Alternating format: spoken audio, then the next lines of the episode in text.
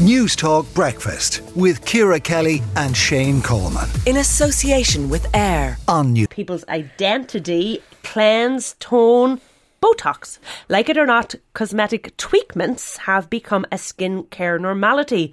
But as the likes of fillers increase in prevalence, so does the pressure to jump aboard the bandwagon. And Stefanie Preissner is a screenwriter and host of the Basically podcast. And Stefanie, I know you're feeling the pressure. I just want to be clear.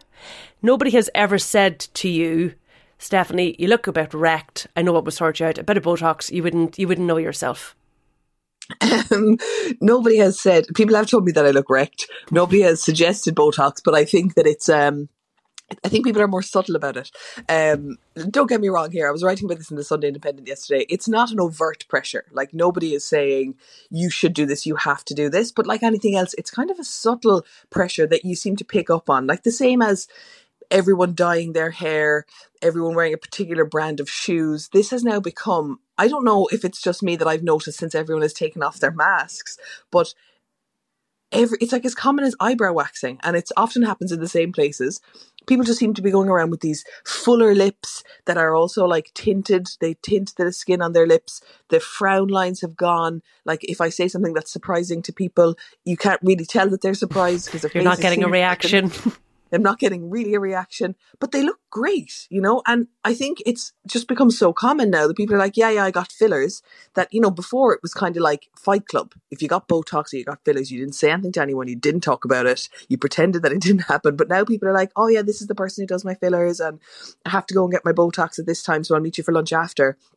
And because it's so overt and people are so proud of it, which is great, it's kind of like should should I be doing this too? Is like am I am I neglecting myself by not getting these injections into my face? So just to be clear, you think it is great. You think it suits the majority of people? No, I don't think the injection i don't think the look of it necessarily is great but i think it's great that if people want to do it they don't feel ashamed of it and that they say that they can admit that it's happening or you know you just see i remember meeting someone outside there's a salad bar close to a uh, to, to a Botox clinic that I went to, and I met someone before the pandemic, probably 2018, coming out of it, and she was like, "Yeah, I just get migraines. I was just going in because I I get Botox for migraines," and she clearly wasn't getting Botox for migraines, but I don't care what you put in your face. It's just that it's so common now that I feel like maybe, maybe I should because I do have frown lines and I do have some wrinkles coming up. And am I allowed to just have them or because there's a solution, should I be using the solution and not walking around with the lines on my face, you know? So do you feel then, Stefanie, that perhaps people are looking at you and thinking, she just doesn't really care so much about her appearance. She's actually a bit a bit lazy. There's a solution out there and she's just not bothered to go and fix herself. Yeah, I mean I don't I don't think that everyone is thinking that, but I think because it's so when the solution is so obvious and so available, people are like, why wouldn't you just? You know, like I loved in the pandemic when we all had grey hair, when our roots were all showing and we were like all in this together. And then and now that we've moved out of that, it's like, okay, so now we all have this expectation of being like perfectly groomed, and the ability to groom oneself has become more broad. And, and I'm just kind of like, maybe I should. Yeah, and you know what? When I was researching this story um, last night, Stefanie, I came across a, an article in a, a, magazine. I think it was Vogue, and the question that was being put to its readers was: Is Botox the secret to our self-esteem? And I did I did feel concerned when I read that. Is that one of your concerns that now that we're actually putting concerns. yeah we're putting so much because pressure on ourselves and our body image that uh, that's not a good thing. Yeah, that and that is my concern, and that's my concern for myself, but also for other people. Because when you're on Instagram and you see it, and it's so ubiquitous, it's the same as you know, like mm. people all seem to be getting these invisible braces at the moment. Maybe it's because we've spent so much time looking at ourselves on Zoom that your your your your basic face untouched is not uh, is not enough, and you have to that there's a pressure to augment yourself in these ways to make yourself more presentable, and that I think is dangerous. Mm. If you want to do it because it's good for your people feel like oh it's good for my mental health because I feel like I look better. I mean that's fine, but I would be digging into like why do you feel that when your face looks a certain way you feel better about yourself? Mm. What has happened to the idea of embracing your age and embracing your wrinkles and the idea that, you know, the story of your life should be written across your face. Is that just gone now? I think it's gone. Um, I think it's something that is it's a vestige of the past. So people like we looked at people like Meryl Streep and Maggie Smith, and we're like, oh, I love their wrinkles, I love their expression.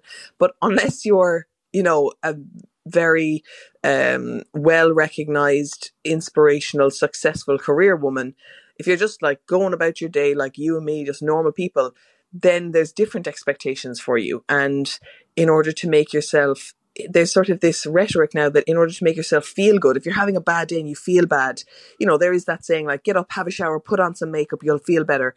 And now mm. that's being extended to but if it, you look good, you'll feel good. Yeah, is that not just an extension though of get up, get a shower, put on your makeup? Yeah, but you're getting people to inject things into your face. Like you can wipe off your makeup, you know? And the thing is that this goes horribly wrong. It's not regulated, which is the biggest issue, I think, with it.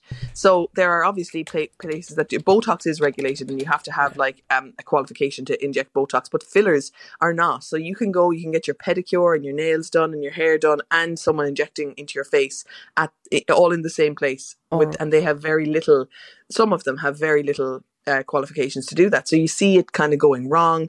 And, you know, I mean, apart from the regulation, it's just like, is this is this where we're at now? Do we have to inject things into our face to make ourselves look more presentable? All right, uh, Stefanie Preissner, it doesn't sound like you're going to be jumping on the Botox bandwagon uh, anytime soon, but I wonder what our listeners are thinking this morning. Are you standing at your bathroom sink, looking into the mirror, looking at your face, thinking, mm, uh, there's something I could do about this? Or have you recently gotten Botox and you're looking in the mirror thinking, fantastic, I've never looked fresher? I'd love to hear from you. Do get I've never touch. looked more surprised.